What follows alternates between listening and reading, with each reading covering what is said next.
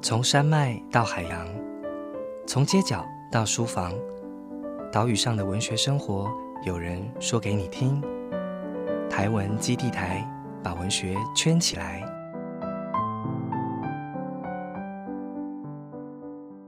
我是台文基地台的值日生马义航。台湾基地台是由台湾文学基地所设置。我们会在这个 podcast 频道与您分享关于写作者、关于阅读的新鲜事，将台湾文学的各种讯息发送给大家。本月大村民这个单元，我们会邀请在台湾文学基地驻村的作家与我们聊聊。这次邀请到的就是我们的第一位驻村作家杨双子。那双子其实从之前的长篇小说《花开时节》开始，就为我们带来一种在历史当中生活、行走、呼吸的这种想象力跟身体感。那去年的台湾漫游录，透过里面的角色青山千鹤子的一趟台湾旅行，跟这个文本。里面跟外面的翻译的元素，让饮食、让旅行以及女性或者殖民之间的这个情感跟思考变得很多元、很深刻。那当然，双子在前一阵子也就带着这个铃兰通的这个创作计划，完成了在台湾文学基地的缪斯院驻村一周的任务。我记得是一周，对不对？是。那双子的小说的《花开时节》里面有一个非常重要的元素，就是穿越。呃，虽然说驻村不是说真的时空的旅行，可是我想应该也带来了很多不同的经验。我们可以说它是有点类穿越好了。那也许在一开始，我们请双子来跟大家分享。那身为第一位这个驻村作家的一些想法，那当初是怀着什么样的动机来申请这一次的驻村？大家好，我是杨双子，是 是小马好。那呃，这个问题其实我一直都觉得，历史建筑本身它是蕴含着历史的，所以如果要说穿越的话，我认为历史建筑本身就有穿越时间的作用了。所以这其实跟我为什么申请驻村是直接有关联的。我自己现在在筹备的一个长篇小说，叫做《四维街一号》。四维街一号是在台中，台中女中后面有一个四维街。四维街一号它是一个一九三八年就建好的日式建筑，而且还是一个宿舍形式的。早年是在台中市一所还是公家机关的员工宿舍。那这个建筑至今都还在，可是它已经近乎废墟的状态。嗯，所以我有点想要写这个建筑，就是。我我这一次不是在写一个历史故事，而是写一个当代的历史建筑。那我就在思考说，如果我生活在一个这样的历史建筑里面，我作为一个当代人的身体，回到那个一九三八年就已经建造好的空间的话，那这个其实也是一种穿越。我就在思考的是。可是我没有住过啊，我没有真的住在一个日式建筑里，我不知道日式建筑会带来的身体的感觉是什么。所以我一听说啊，台湾文学基地居然要开放一个按照原本蓝图然后复旧建成的历史建筑，我就觉得我一定要进去住。那也很幸运就进去住的时候，果然有一种天呐，当代人的身体真的不能适应。而且我印象中，你在作品当中，你常你很留意的其实是那种身体的感觉，对不对？是是是。那你实际上住进去之后，这种感觉 是这种天呐欢呼的感觉。不，对，一开始应该说，我从头到尾都很开心，就是我真的住进来，而且住一天是不够的，就是住七天才有意义啊！你你住一天，只是你的身体是没有感觉，你是一个旅人的身体，你是一种呃暂时性的、非日常的，所以你不知道，如果你住在一个这样的空间，而是用种日常生活态度在里面的话，你身体会不会感觉到某些不适或不便？那实际上住进去就立刻感觉到，当代人的身体不适应一九三年代建筑，因为我们现在对于安全感要求很高，隐私的要求也很高。像我们住在我们一般的公寓里面啊，我们是有层层的关卡进到我们的房间里面。就是比如说我公寓就有一个大门嘛，大门进去之后还会遇到我家，我们家门口就有两道门，然后进去玄关还有一道门，再进到房间还有一道门。你看我们是多么被保护的这么好，然后。房间还是气密窗什么的，里面声音都隔绝了。可是如果你回到一个一九三零年代的建筑的话，你走路的声音、晚上热胀冷缩的声音，还有那个你想一下，你在那个房间里面住的时候，你跟外面空间隔绝有很多道门吗？没有。如果有人想要透过暴力的话，他一下就可以进来了。所以你会突然感到，天哪，我好像在一个非常不安全的地方。但这个经验非常宝贵，深刻感觉到一百年前的人的安全需求跟我们完全不一样。那晚上的时候，那种声音，我想应该会变得更明显嘛。因为其实我们在都市里面，声音的经验其实是蛮复杂的。但有时候你突然到了一个特别安静的地方的时候，你反而会留意到这种反差感。这这是真的哦，因为我们在台湾文学基地现在重新建好的那个空间里面啊，呃，固然说它其实也是一个生活的社区，启东街那一带就还蛮多住户这样的感觉，可是整体来说都非常安静。你在晚上的时候，只有车子经过，然后那个车子，因为我们的这个。嗯，所谓日式建筑是用帐子嘛，就是我们现在叫纸拉门。但台湾目前很多对外是用玻璃的这个空间，所以外面灯光啊，比如说车开过去，就会有一道车灯连同外面的树影一起照进来，多像鬼片啊！然后，可是除此之外都是非常安静的。这在某一刻突然有一台车驶过来，然后把光影投进自己的房间里面，你想象那那种感觉。然后再来就是。太近了，因为隔音不好嘛，所以你就会觉得别人是不是要进来啊？不知道，那你心里明明就知道说，嗯，这个空间在单位的设设计上啊，它其实是有保全的。所以如果有物理性的东西进来的话，它就在触发保全。所以照理说，物理性的伤害是不会出现的。但你内心还是很害怕，因为非物理性的东西，非物理性的东西，对你也会害怕。然后，其实我住进去的第一天啊。我是跟我太太一起进去住的，我很感谢可以找我让我太太一起进去，因为我觉得我一个人一定无法在那里过夜，太可怕了。我觉得这不知道是因为我是一个生理女性，对于安全感的要求又更高吗，还是怎样？总之，我觉得很害怕。但是我觉得比起来，用一方面我们会觉得这种安全感呃变化了，然后另外一方面是声音变更灵敏。可是我就反过来想，我自己可能比起说听到别的声音，我可能也很害怕我的声音被听到，因为周围实在太安静。我很喜欢唱歌，那我在这里唱歌，我觉得整个 幸福里的人可能都会听到这样子，就可能你的身体的或你的要发出的这些声音，你都会。做一些调整，这样子。那你觉得这一些经验跟你实际上面创作的这个，你有没有瞪出一些新的灵感，还是什么想象？其实这是真的，因为我是维杰一号，其实是有通过文化部的补助。那文化部补助的时候是要先写至少五千字嘛。虽然当时好像已经撤掉这个规定，但总之我大概写了第一章。我写第一章的时候，是我还没有住进去之前。然后我住完之后就觉得，如果我现在让我重写四维杰一号的第一章啊。一定会写很多关于空间的事情，声音，然后就是身体的感觉，还有女主角在里面第一个不适应的，绝对不是我一开始写的人际关系，绝对是空间啊！虽然我已经当时特别写到声音这件事，可是真的住进来之后，感觉还是不一样。然后后来我又最近重看了一下《花开时节》，住在日式建筑里面的一些活动的片段，然后我就觉得，嗯。果然当时就是没住过才会写出这样的东西。如果住过再去写啊，就不会是这个这个描绘。嗯嗯，我觉得是有差的。因为其实如果我们回头去看跟日式房式的居住经验相关的作品，然后例如说像鲤鱼的作品里面，其实很多都会留意到这种声音的经验，包含你可能会很轻易的听到隔壁的人在说话、在争吵，一些风吹草动，那甚至是打打麻将的时候就要用那个军毯。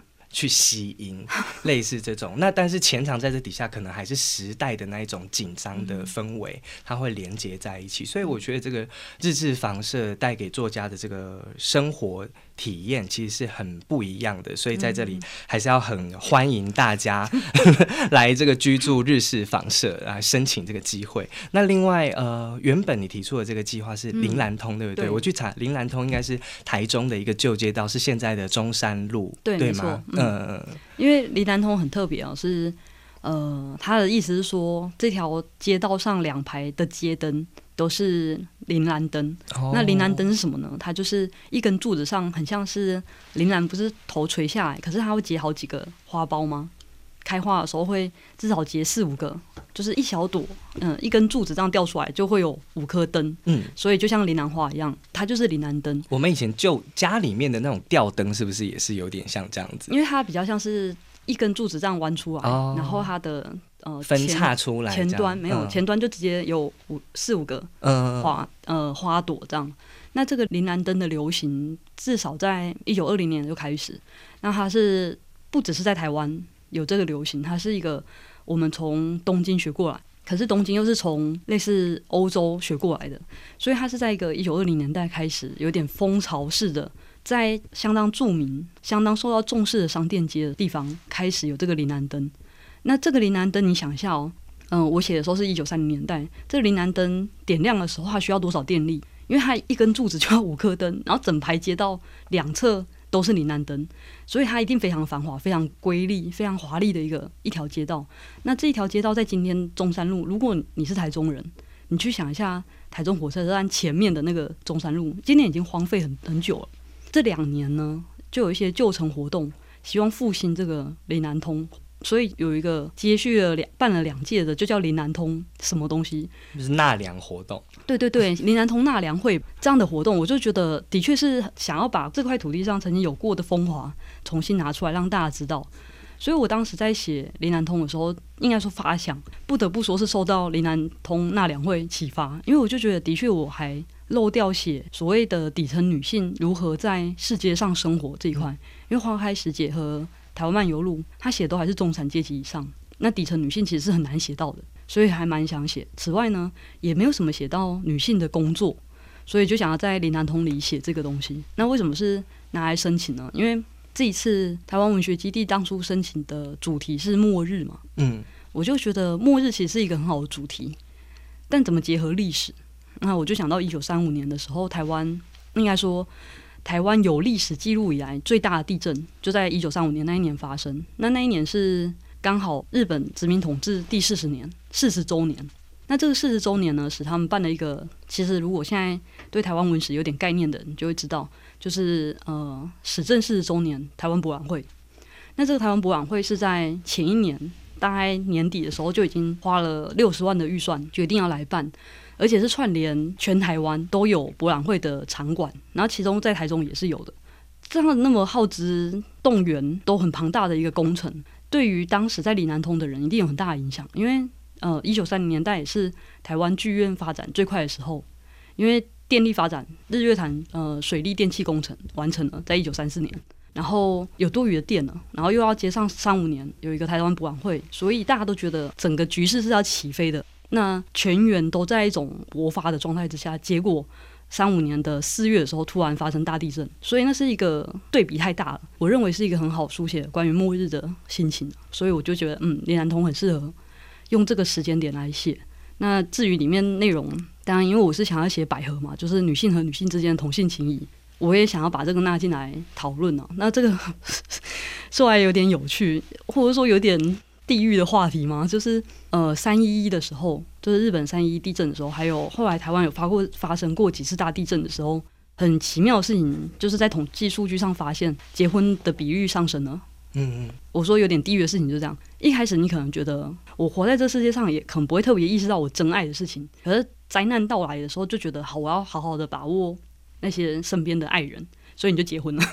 然后地狱的是什么呢？甚至有婚纱公司意识到这件事，就立刻会打出说，在灾后出现什么特殊专案让你结婚的，超扯的。但是我觉得它的确是一个很好的契机，让我们去跨越原本我们可能无法跨越的爱情的障碍。所以我在前面《花开时节》和《台湾漫游录》呢，我认为，因为我的女主角都是台湾人和日本人嘛，我一直都觉得种族在殖民统治时期是无法跨越的障碍，是不可能的。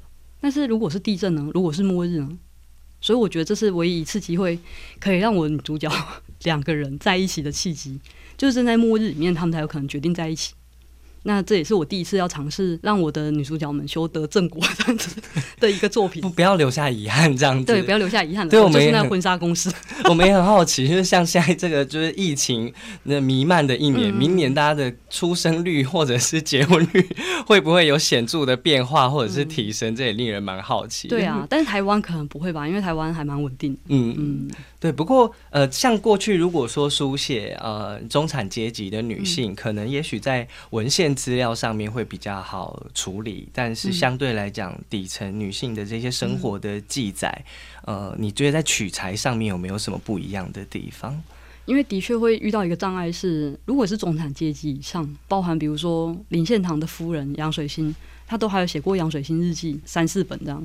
那如果你是更，就是连杨水星都是成年以后才开始学写字哦，所以他日记里面至少用呃台湾汉文，然后罗马字拼音和少部分日文来写，因为他会的语言在成年以后驳杂的学的。于是我们要回去翻译他的日记，会花一点力气。那连杨水星都没有一个正统的受教育的过程的话，你想底层女性要怎么去有时间有精力，然后去写一个日记之类的东西，或者是去写一个文学的东西，然后让大家记得？有一个岔出来讲，就是在日本有一个林福美子，林福美子写的《放浪记》这部作品，其实就是她身为底层女性，然后可是她虽然说自己是底层女性，她也有读完高等女学校，所以她有能力写东西。那她自己也是一个文学少女，所以她开始就有写诗。那后来《放浪记》其实是她有点像日记体，在写她每天发生的事。放浪这两个字就是流浪，她流浪在日本各地。想办法生存的时候的每个都是很短很短的日记，然后直接结成一本，就变成放浪记。在这里面，我们才可以看到一个女性，她的很漫长的时间里面流转于不同的地方，然后不同的时间点，她的感受是什么？除此之外，真的，你说要在台湾看到这样的作品，就非常困难的。所以取材可能是先从林福美子开始吧。因为我印象中，林兰通这一个计划应该还有一个副标题是跟群像嗯有关系，对对对，所以你的这个群像其实也是指说呃大众或者说复数的角色这样的想法嘛。因为林兰通是一个商店街，是，所以我就想说，嗯，我要写这个商店街里面的各个不同的领域，嗯，也不能说不同领域，在不同的职业里面工作的。比如说女主角至少两位嘛，一个其实是艺旦，艺旦在台湾其实是很难做研究的，非常难考据的一种职业，因为艺旦有点微妙。艺旦是一开始跟艺妓有点像，他们都是卖艺不卖身。然后在日本时代呢，他们要考执照，要拿到执照才可以说自己是艺旦。那因为他非常需要技术，他甚至如果他们点点你唱某一种曲子，你从昆曲然后到什么南管北管，你居然都要能唱，这也太难了吧？要很多才多，对，太太太难了。就是，可是你你要从七八岁你就开始进这一行，你开始学，学到你可以正式职业，可能是十四十五岁哦，真的很小。因为他们差不多到二十岁就是一个巅峰。你二十岁以后，你差不多就可以，要么你就物色有人愿意娶你，你就嫁给他。通常是商人才可能，因为如果是望族的话，怎么可能娶什么义旦？那如果是望族娶你，通常可能是做妾。那看你愿不愿意，再来就是他们也可能自己转行当经商的人，然后可能再去想办法找到夫婿。有一些做的不太好的人，可能就会又落入一个更底层的位置。那他可能就从义旦变成专门在卖身的那一种。他这个已经不算是义旦了。但战后有一些时代的变化，是真正在卖身只卖肉的那种。他因为直到战前，大家讲义旦是一种比较。高阶的那种人，所以他们就会说自己是义旦，以至于在战后，我们对义旦的理解跟战前其实是不一样的。就是我们会觉得，嗯，义旦就是妓女，但是这使得真正的义旦根本在战后不会再说自己是义旦。那这些就算是已经嫁给商人，或者是自己所谓从良的话，因为义旦其实毕竟是抛头露面的工作，他其实也不会说自己以前做过义旦。那好，你今天要做口述历史，愿意出来讲义旦的人就非常的少，所以我就觉得，哎，这是是一个。过去在小说，或者是说过去我们在台湾史里面也非常很能认识的一个重要的女性职业，因为当时的女工哦，一个月赚薪水的话，在三零年代可能一个月赚二十块就很多了，可是一旦可以赚到两百元，就是十倍以上，这个感觉可能还没有感觉到一个标准哦。我们讲一下当时三零年代台东州立图书馆里面的馆员一个月的薪水是六十七元，就可以知道他既然是比馆员还要高更多的。那这样的一旦居然后来都没有留下任何资料。不是非常遗憾吗？所以我是 还蛮想写。嗯，那除此之外也会写，比如说，呃，当时会有料亭，日本料料理那种料亭的服务员，甚至有服务生可以一路做到变女将，就是那种料亭里面很重要的角色，然后甚至再进一步成为这个料理屋的管理人，这也很罕见啊。那除此之外，还有这几年可能比较多人听说咖啡厅的女给，要叫女给还是女几呢？嗯，我也不知道，我自己还是会讲女给吧。嗯嗯。此外，还有很多女性的小贩，我也觉得这些东西都是可以写。所以，为什么是群像？嗯，因为在过去的作品里面，其实很难很难写到那么多底层女性的样貌，毕竟他们都是中产阶级以上，嗯嗯，真的很难写到。所以，想要尽量多多关注一些。但我还在思考，这部作品适合用群像吗？在在写那个计划的时候，后来又有点犹豫。也许后来。会取消群像这件事，让其他人成为配角，这样。嗯嗯嗯。不过，我想写作跟或者说驻村这个过程本来就是这样，它会让你的呃作品产生不断的这一些修正跟回馈。那我想双子，例如说我们刚刚从林兰通这边，它其实透过了一个当时的物质生活，或是一个特定的路上的公共运输的呃的物件，然后让我们去想象，或者是说去触及这一种呃过去三零年代的生活方式。以及但当然也必须靠没有办法透过文献去啊完全掌握的东西，很多时候必须靠你的历史意识跟想象力来补足这样子。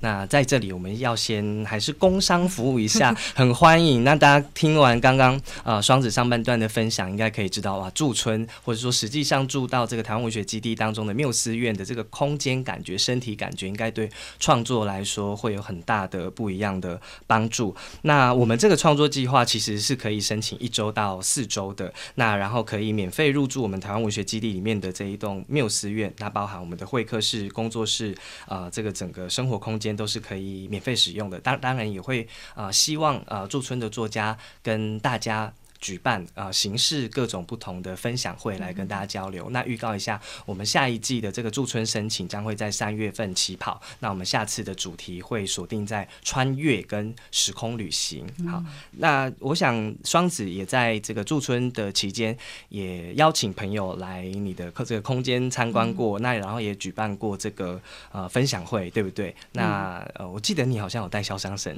去过。对，我们呃，其实我邀了蛮多作家朋友一。起到我驻村那那几天来玩啊，所以其实几乎每天都有活动的感觉。嗯嗯呃，我自己驻村，如果说有一个什么回馈，当时没有跟主办单位说的话，我觉得后来我想想，因为其实，在驻村期间呢，活动太多，而且你又很急着把朋友邀进来玩哦，其实没什么时间写作。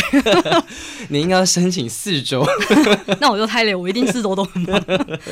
因为因为大家都对这个空间是很感兴趣的，所以呃，我自己也觉得很难得。我这些朋友未必有时间，或者说未必有机会去申请一个计划住进来这里，所以就会觉得，嗯，反正我都住进来，我们应该多邀一点朋友进来看一看、参观一下，或者说体验一下在这里生活的感觉。即使他们不会过夜，但这个空间的经验还是很不一样。你知道，我们就算台湾现在有很多。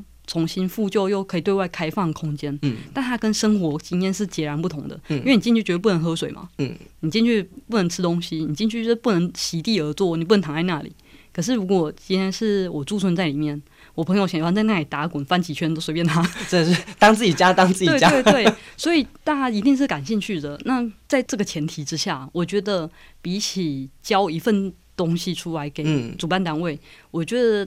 如果今天我们有追求什么 KPI 的话，呃，我觉得纸本的东西或者说文字资料的东西反而不是那么重要，而是我们邀请多少人进到这个空间来，我们怎么跟这个空间共处。嗯嗯嗯。像我那时候跟潇湘神，其实甚至在缪斯院里面是有进行一场直播。嗯。那那场直播的意念就是契机，其实也是在于潇湘神进来之后，我跟他讲了，我在这个空间里面生活的不安感。就是那种我刚刚所谓的安全感不足，其实我理智上知道这里安全，但是我心里却无法克制，觉得恐怖。那这个东西是从哪里来的？所以身体经验跟我们所谓的本土性，为什么日本的恐怖故事会常常发生在他们的呃日式建筑里面？因为的确是其来有志。那我们在战后啊，其实切断了这些经验。我们的鬼故事是从司马中原 讲中国的乡野怪谈之类的。那台湾自己的恐怖故事呢？我们有听过在四合院里的恐怖故事吗？之类的，就是不会，它不会成为我们的一个类型。我们鬼故事从来没有四合院类型的恐怖故事，可见我们跟生活经验切断了。我们开始在这个空间里面思考这些事情，因此开了一个直播来谈类型文学在创作的时候本土化的可能。就是这是因为这个空间我们才想到的，所以我觉得这个经验蛮难得。甚至是如果时间够的话，我应该可以再找其他朋友一起谈关于。呃，文学的事情不一定是跟这个空间有关，但跟台湾文学可以直接紧密连接的一些议题，这个可能会比我在那个空间里面写林南通的计划更更具有意义，更跟这个空间跟这个台湾文学基地整体想要带给台湾文学一点注入一些心血的话，什么的都还更有意义。我我个人是这么觉得。对，因为驻村的时间虽然是。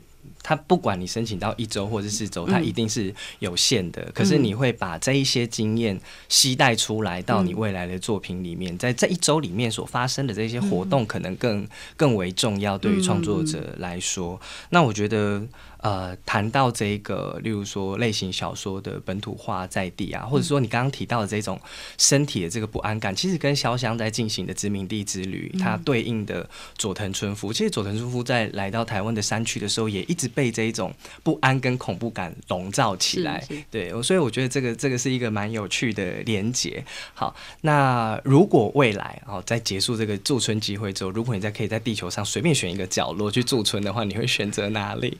嗯，我我说实在话，因为我我其实是巨蟹座的，我非常爱我家，非常爱家，所以这也是可能什么原因，我没办法在驻村期间有很好的创作进展，因为我就是要在我家我才能做。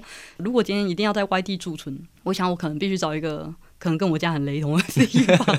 嗯，也许是日本吧，然后向下一点，但是不能太向下，还是要便利可以买书这些地方，类似这样。我自己是有曾经想过去九州啊，嗯嗯嗯，游步院之类的吧，嗯嗯，因为嗯我自己还蛮喜欢九州，因为它的气温也比较适合台湾人啊。因为你你又太往北的话，其实气温什么的对台湾人来说，嗯，好啊，如果是旅行的话没差，但如果生活是有差的。那再来呢，九州食物很多很好吃。九州也是。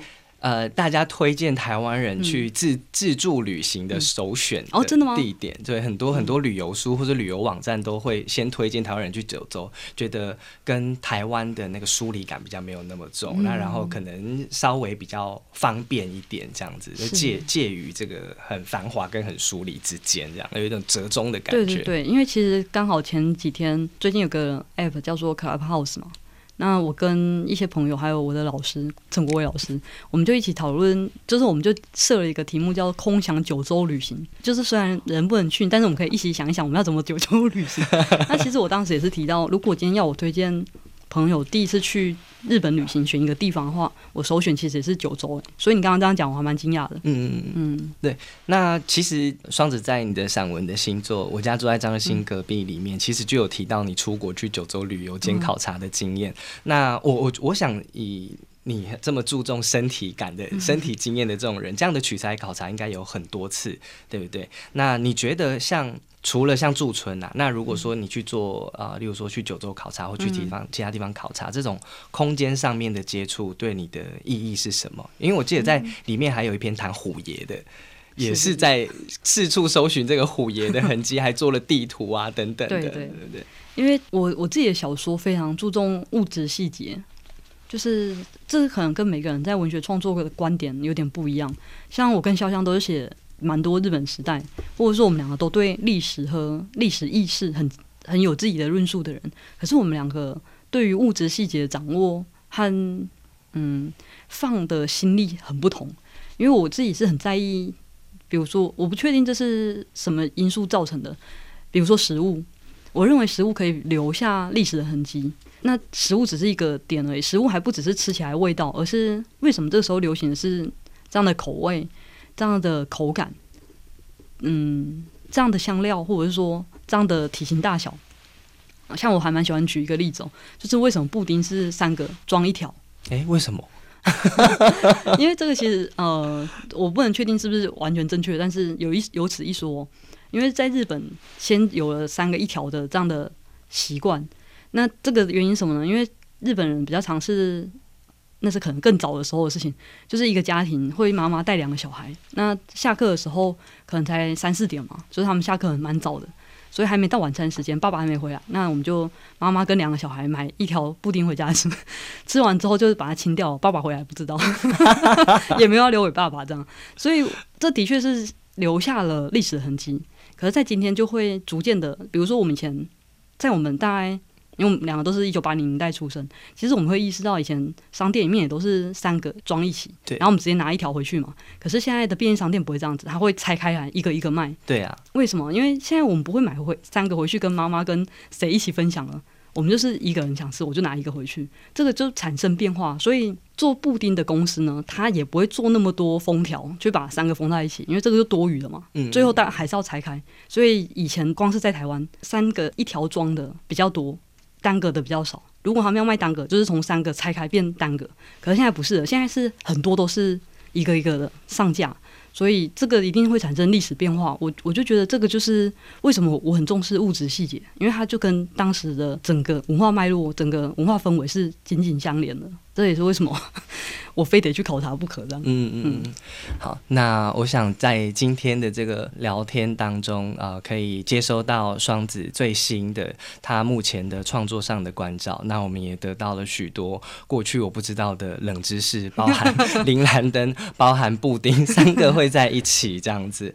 那当然未来也非常欢迎那大家各种创作者也好，那或者是喜欢阅读文学作品的读者也好，不管你来申请驻村，或者是来我们的台湾文学基地走一走哦，也许都会有不一样的物质细节的新发现。那然后今天谈的窗子驻村经验以及他的创作计划，也欢迎大家支持他。的星座，我家住在张日新隔壁，那也欢迎大家持续追踪双子未来的创作轨迹。那我们今天本月大村民到这边啊，暂时告一段落。那希望未来我们继续透过台湾基地台的讯号，持续跟大家做连接啊，谢谢大家，谢谢大家。